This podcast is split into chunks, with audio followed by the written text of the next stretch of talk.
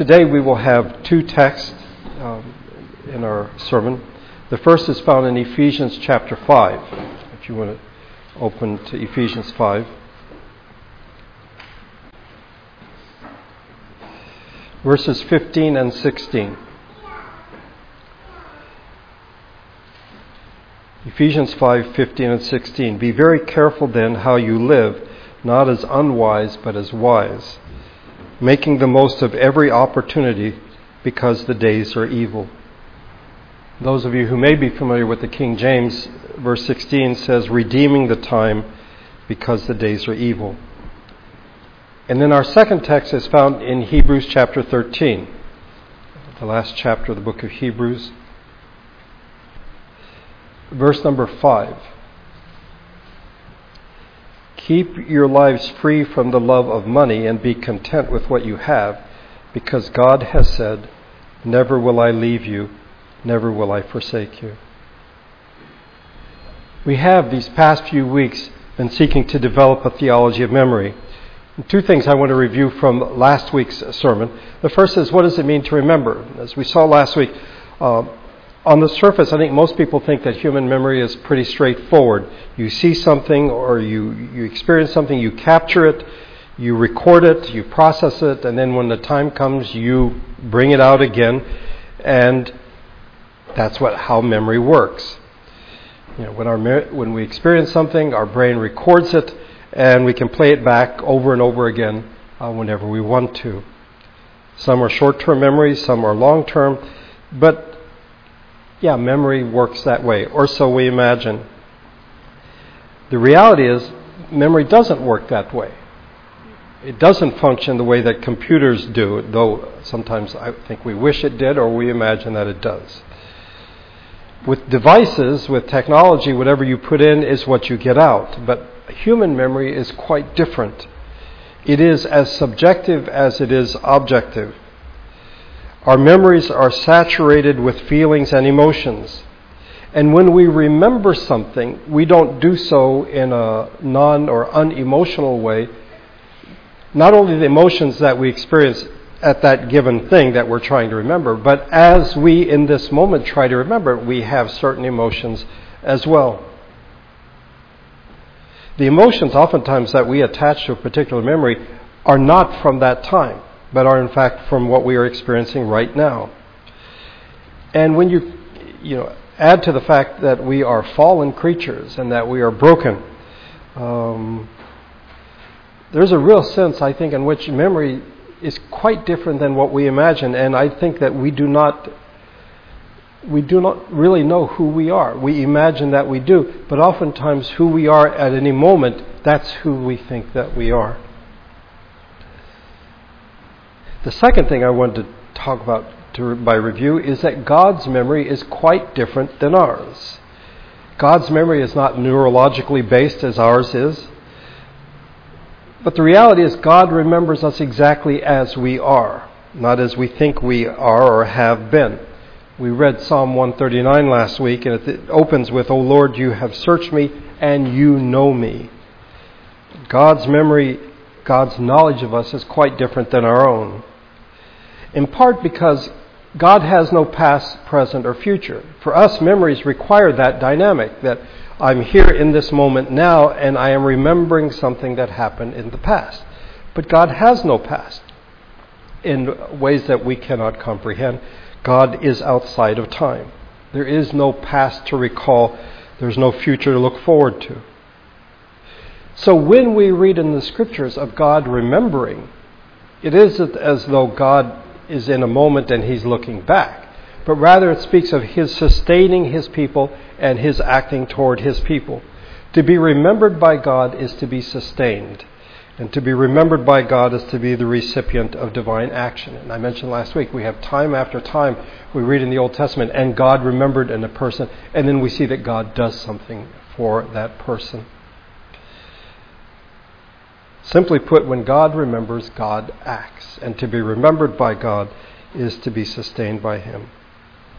Now, this is something that I can't get my mind around, but when God forgets something, it literally no longer exists. To us, that seems very strange because To forget something seems to be a weakness. When we don't remember something, we get somewhat frustrated because we don't remember something. But God, in fact, when He does not remember something, it no longer exists, which explains why when God forgives our sins, He forgets our sins and they no longer exist. To be remembered by God, to be in the memories of God, is a form of action in which God takes care of us. So when we lose our memories through disease or some other cause, God is still with us and for us. And He is acting with us and for us as He moves us toward the future. To be remembered by God is to endure in the present and into eternity. It's a wonderful thing. Now, to be in the memory of God points to something else, and that is oftentimes when we think of our memories, we think of them as purely internal. But if in fact my memories are held by God, they are in the memories of God, then that means my memories are outside of me as well. They're not only internal, but external as well. And as I mentioned last week, if you want to remember something and you write yourself a note, in a sense, you're taking a memory and keeping it outside of yourself, which is fine. Um, when we get together with family or friends and we remember past events, they may remind us of things we have forgotten, or they may correct our faulty memory. We may remember it one particular way and it's happened somewhere else. So memory is not simply something we carry around with us. And I think that's really important. Because God has our memories, but other people do as well, as we'll see later on. Some of our memories are held by others, but all of them are held by God. Now, based on what we've been seeing the past few weeks, I want to consider today uh, the issues of time, memory, and presence. Let's talk about time. Because time is critical when it comes to memory, because here I am at this moment in time, and I'm remembering another moment in time in the past. Living when and where we do, the culture that surrounds us, there is a tendency to treat time as a commodity something that can be bought and sold. So consider that people say that they speak of spending time, buying time, wasting time, using time, keeping time, losing time. Bob Dylan, in his song When You're to Wake Up, he says, You can't take it with you, and you know that it's too worthless to be sold. They tell you time is money, as if your life was worth its weight in gold. As a result, most humans, or many humans, at least in our culture, live their lives as though they are at war with time, that time is the enemy, seen in adversarial terms.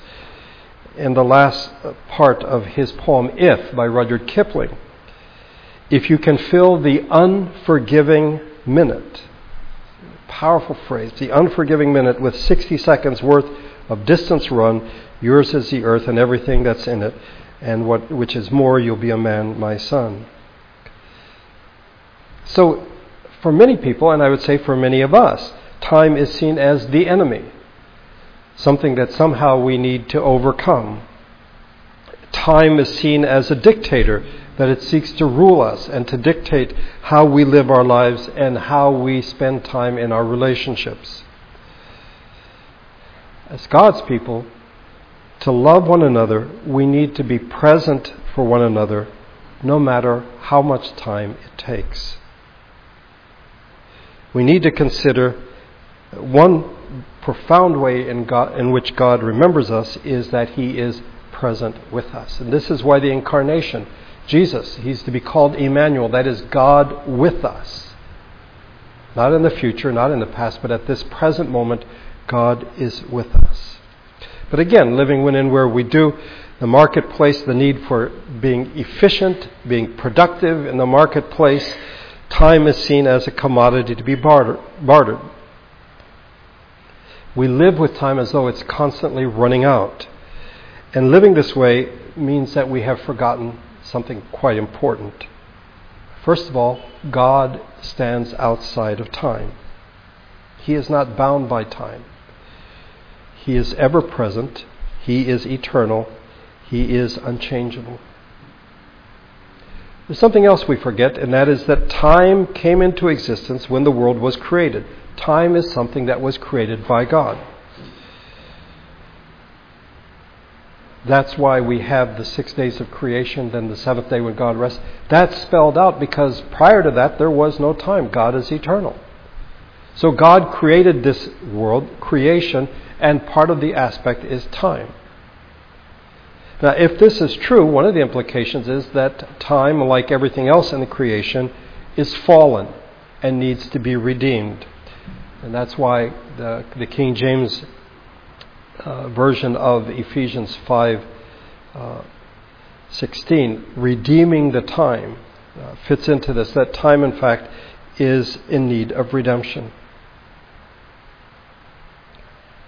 By the way, if time has fallen and is in need of redemption, then we shouldn't be surprised that it has been transformed by fallen humanity into a commodity, something designed to enhance human wealth rather than seeing time as something given to us as a gift to give glory to God, to be with God's creatures, it's something that tells us we can get wealthier if we spend our time wisely. Time has fallen, time is in need of redemption. But we tend to be ruled by the clock. We tend to view activities in terms of time, as in, you're on the clock now. We're on the clock now. So this is when things really begin, and now we're going to measure our activities by what is happening in that time. Some have pointed out that there are two, at least two Greek words for time, uh, kairos and chronos. Chronos is the more familiar word to us, chronology, anachronism, it comes from this. Um, it refers to time that can be measured. So this is clock time, chronometer, a, a watch, a clock. Um, the other word is kairos, and it points to an event or the right moment, an opportune moment. Chronos is quantitative how many seconds, how many minutes, how many hours. Kairos, on the other hand, is qualitative. It speaks of the quality of time that is spent in a given moment, in a given event. Kairos measures moments, not seconds. And though this is not a direct correlation, I think in contrast to clock time, which governs our society, chronos, we should consider lived time, the time in which we live, kairos. Not exactly kairos, but lived time is in fact providential time. It is the time in which God acts in our lives, in which God is redeeming time. See, Jesus came not only to redeem us, but all of creation, and one of those aspects is time as well. How does this play in with memory? I would suggest that our view of memory is more tied to chronos, to clock time, than it is to live time. We remember events often by when they happen. And I'm a historian, dates are important. You know, when here we talk about birthdays and anniversaries. Um, we tend to think more in terms of clock time rather than live time. Memory is usually seen in terms of the past and not the present moment. So when we encounter someone who is losing or has lost his or her memory, we tend to focus on the loss oh, they've lost the past, rather than experiencing the present moment, that here we are now in this moment. The story is told a professor uh, at Fuller Seminary in Pasadena. Um, who would have his students come over to his house. He would invite them, I guess, once a semester, and come over to have uh, blueberry pancakes, to have a breakfast. Um, he would tell them, My wife is there. She has severe multiple sclerosis. She is significantly disabled, unable to move or to speak. He tells his students that she probably won't recognize them or remember them, but he urges his students to talk to her anyway. He tells them she probably won't remember you afterwards, but in that moment, she will appreciate you. In that moment. For those who live by clock time, this might seem like a passing second, if a, mo- a minute, if that.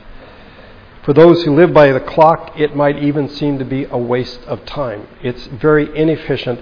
Why should I spend any time with someone who will not remember what I have said, what I have done, will not remember me? And again, the problem is our view of time. Our identity, oftentimes, is based on stored, stories from the past. That this is how I was raised, this is where I grew up, these are the things that I experienced. But also forward looking stories. These are the things I hope to do in my lifetime. These are the places I hope to visit. Uh, these are the people I plan to see. And it is through these stories from the past and the future, they come together and sort of create this, this web, if you wish. And this is who we are. This is who we imagine that we are. This is my identity. But what if you lose the stories? What if you lose the stories from the past? Then the stories from the future, if you even have those, have nothing to connect to. I would suggest that we have focused on the wrong things. That we should remember the importance of the present moment. The present moment. And we should remember that we are embodied creatures. We experience the world in and through our bodies. God did not take the dust of the earth and make a brain. He took the dust and created a human being, of which the brain is but one component.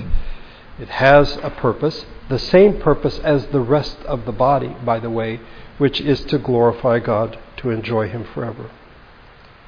So we saw several weeks ago, human beings are not balloons the body in which God has breathed air and they expand, and then as we begin to lose air, we begin to lose some of what God has given us. We, in fact, are animated earth. We come from the ground, and God breathed and made that earth alive, every molecule of it, which means that our bodies are holy ground. And when I say our bodies, I mean our whole bodies it is worth noting that the body remembers. People talk about muscle memory all the time.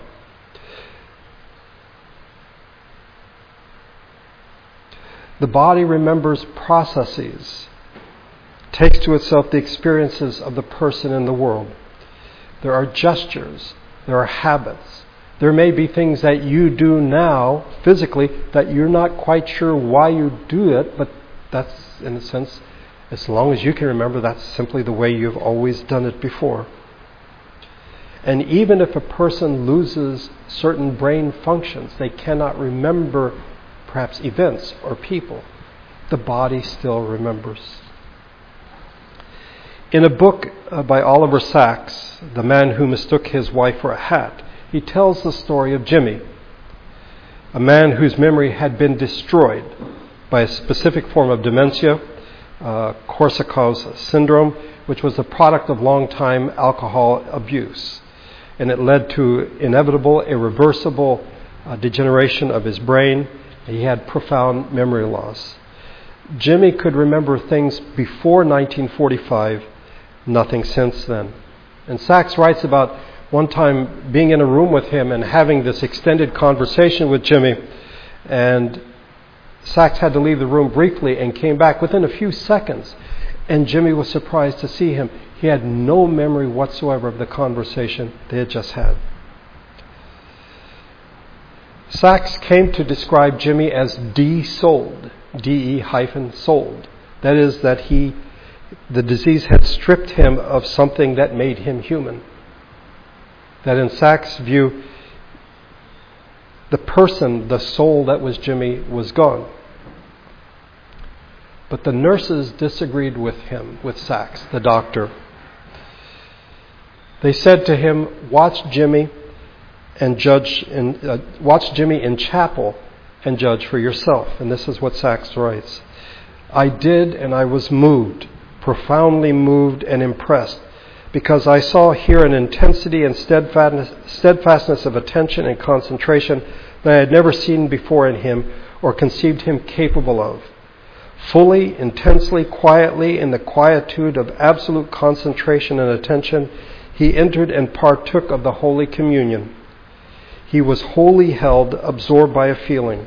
There was no forgetting, no Korsakovs then, nor did it seem possible or imaginable that there should be. Memory, mental activity, mind alone could not hold him, but moral attention and action could hold him completely.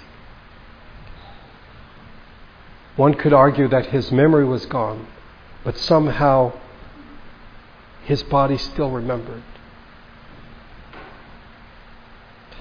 Let's go back to the matter of time. One could argue that because we are human beings, we tend to be time travelers, it's something that has intrigued uh, writers over the centuries. But think about it. We remember the past, we travel to the past, we imagine the future, daydream our way into the future. We reflect on the past, we look toward the future. Rarely do we take the time to slow down and to consider the meaning and the significance of this present moment. We fail to realize that God is in this present moment.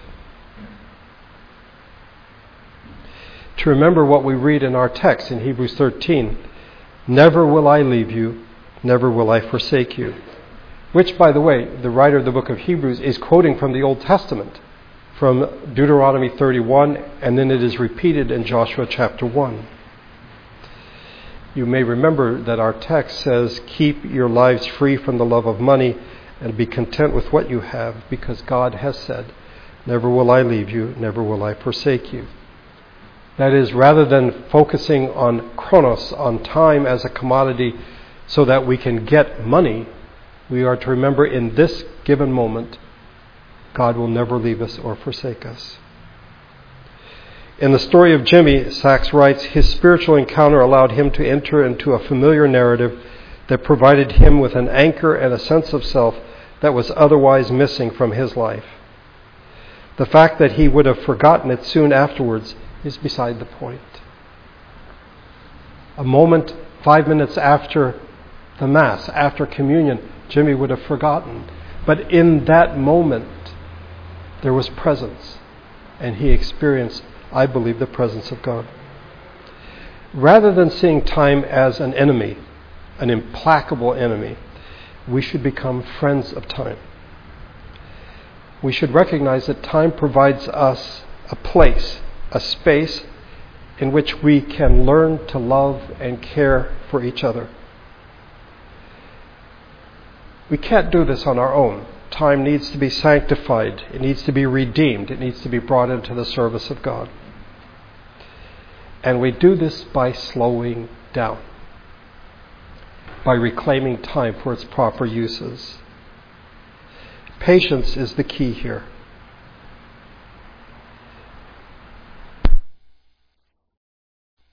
In a recent book entitled The patient ferment of the early church, the improbable rise of Christianity in the Roman Empire, the author, named Alan Kreider, noted that the early church grew impressively in the first three centuries of the church.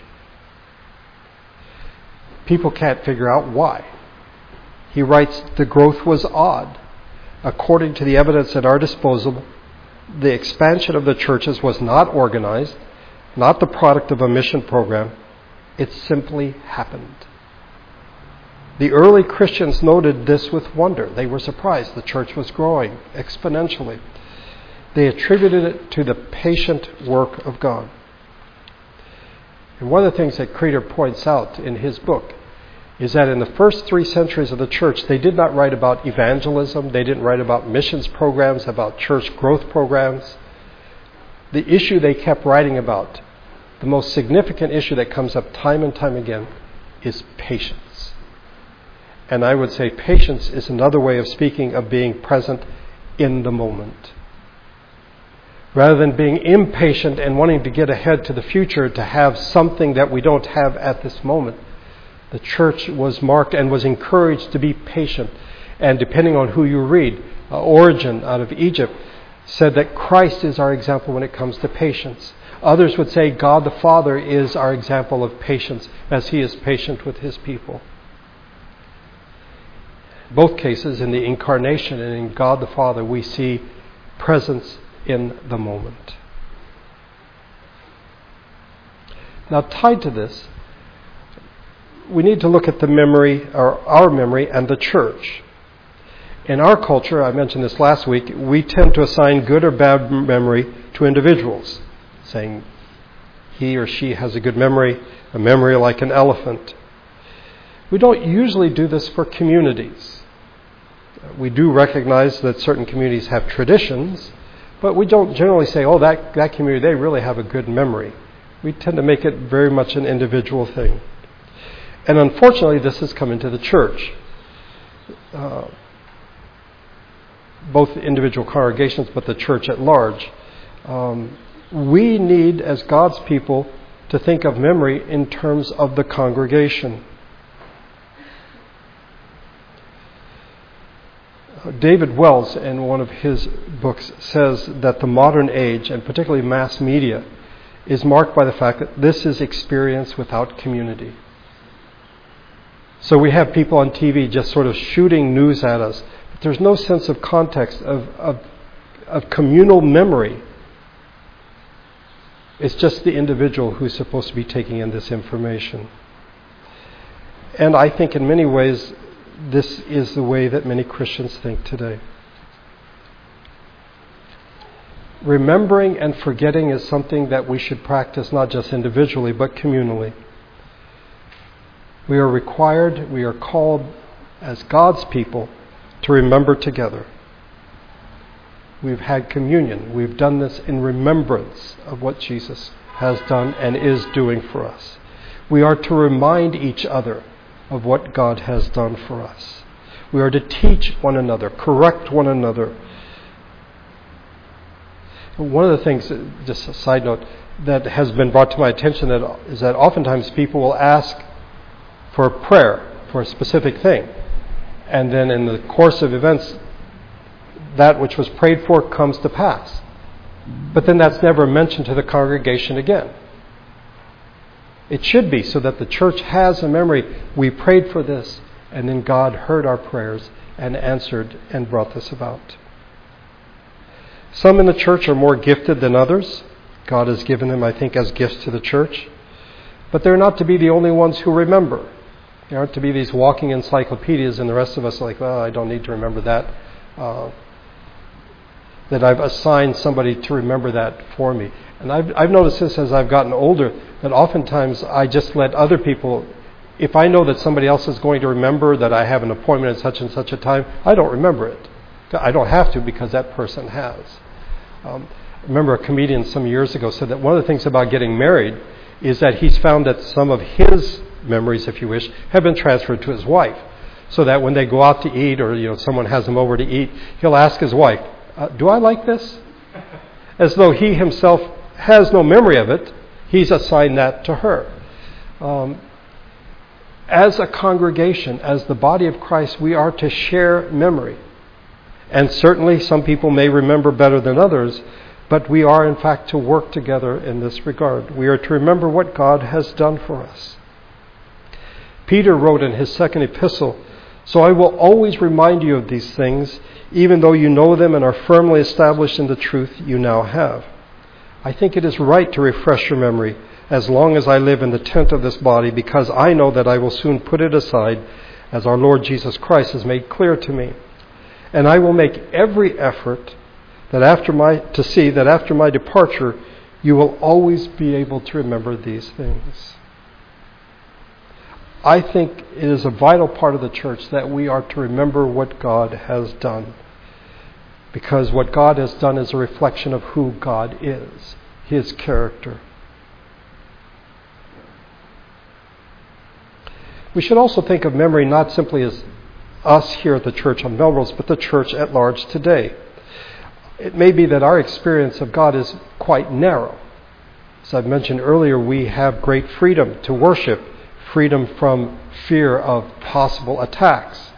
Uh, we have brothers and sisters who do not have those freedoms. We should remember them and remember what they have suffered and gone through. Someone has made the analogy that American Christians are Job before his troubles, that other believers are Job after his troubles or in the midst of his troubles. And again, consider the 28 brothers and sisters that were killed this past week in Egypt. One could argue that we worship God because, as Satan told God, our lives are easy. Does Job fear God for nothing? You have blessed the work of his hands. On the other hand, we have brothers and sisters who worship and continue to worship in the face of poverty, adversity, and even persecution. Why hasn't God given them the things we have? I don't know. But we are to share that memory. As the body of Christ at large, we are to remember these things. And it shouldn't simply be right now. We should think of what God has done for the church in the past. And I think when we do this, we have a sense of belonging, of connecting with our brothers and sisters who have come before us. In a hymn we sing here at church, Holy God, we praise thy name. Lo, the apostolic train, join thy sacred name to hallow.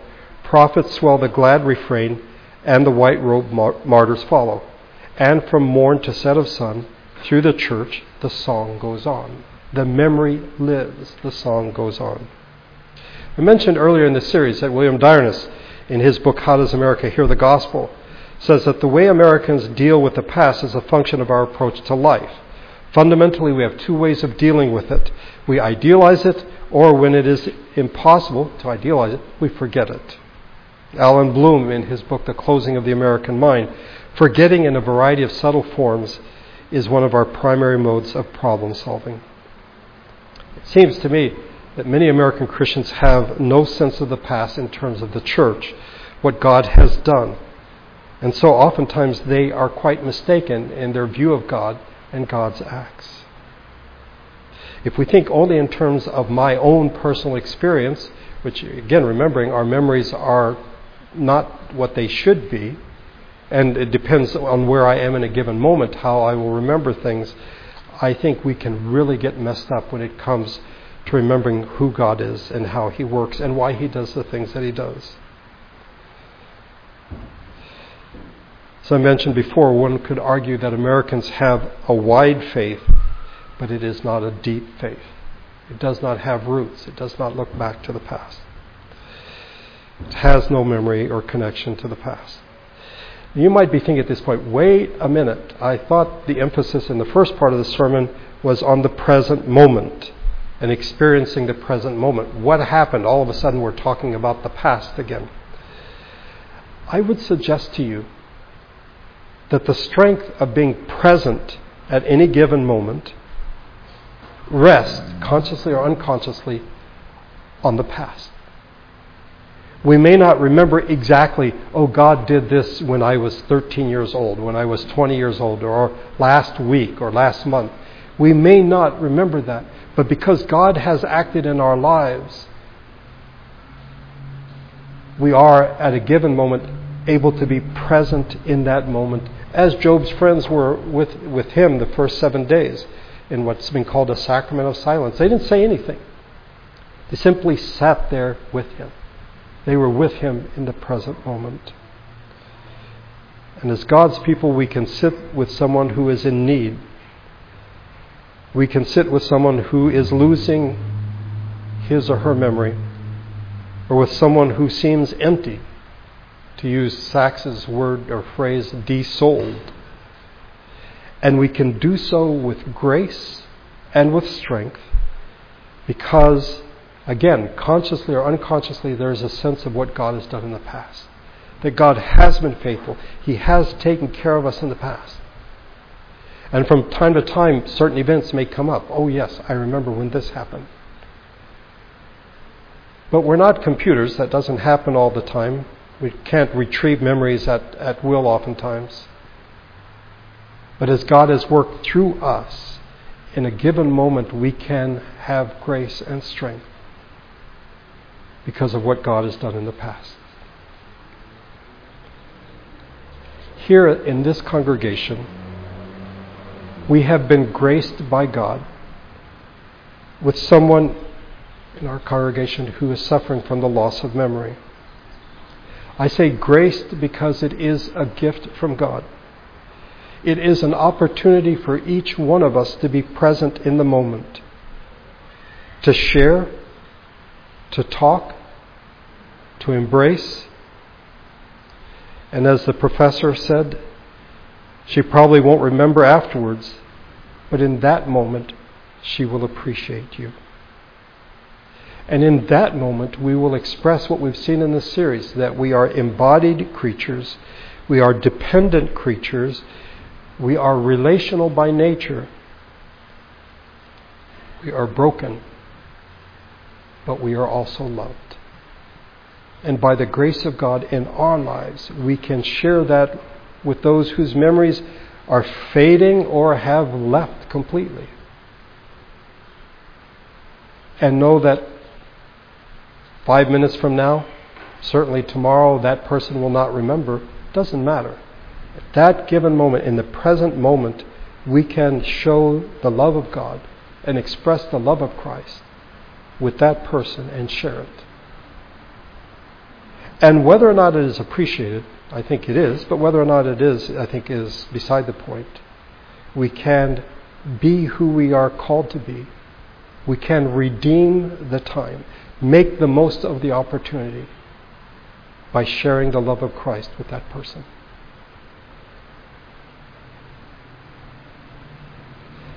Let's pray together.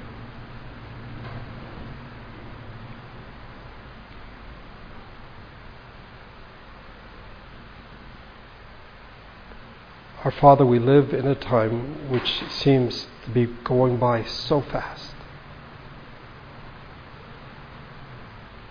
We have devices to help us keep track of time. I think we lose track of ourselves.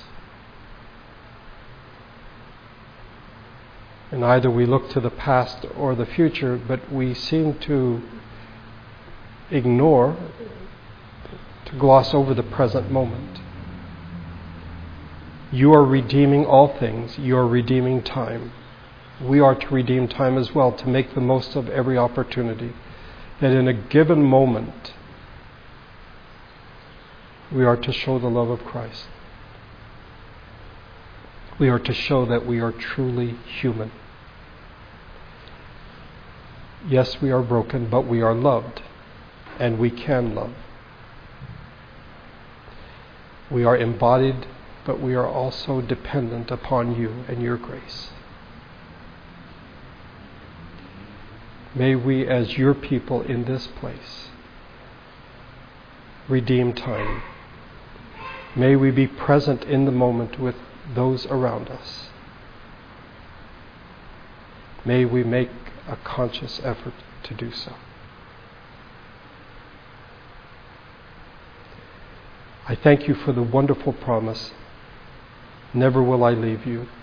Never will I forsake you. And certainly when we look to the past, we can have a real sense that you have been with us every step of the way, even in those dark moments when we felt abandoned. And you are with us right now. And you will be to the end of our time here. By your Spirit, help us to think on these things and not be hearers of the word only, but doers as well.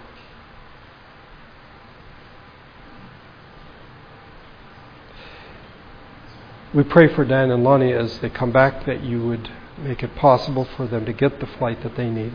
For Tim and Kim as well as they come back. For the G's um, as they struggle with illness. May we remember to pray for each other in the coming week and to know that you are with each one of us at every given moment. As we leave this place today, may your Spirit and your grace go with us. I pray in Jesus' name. Amen.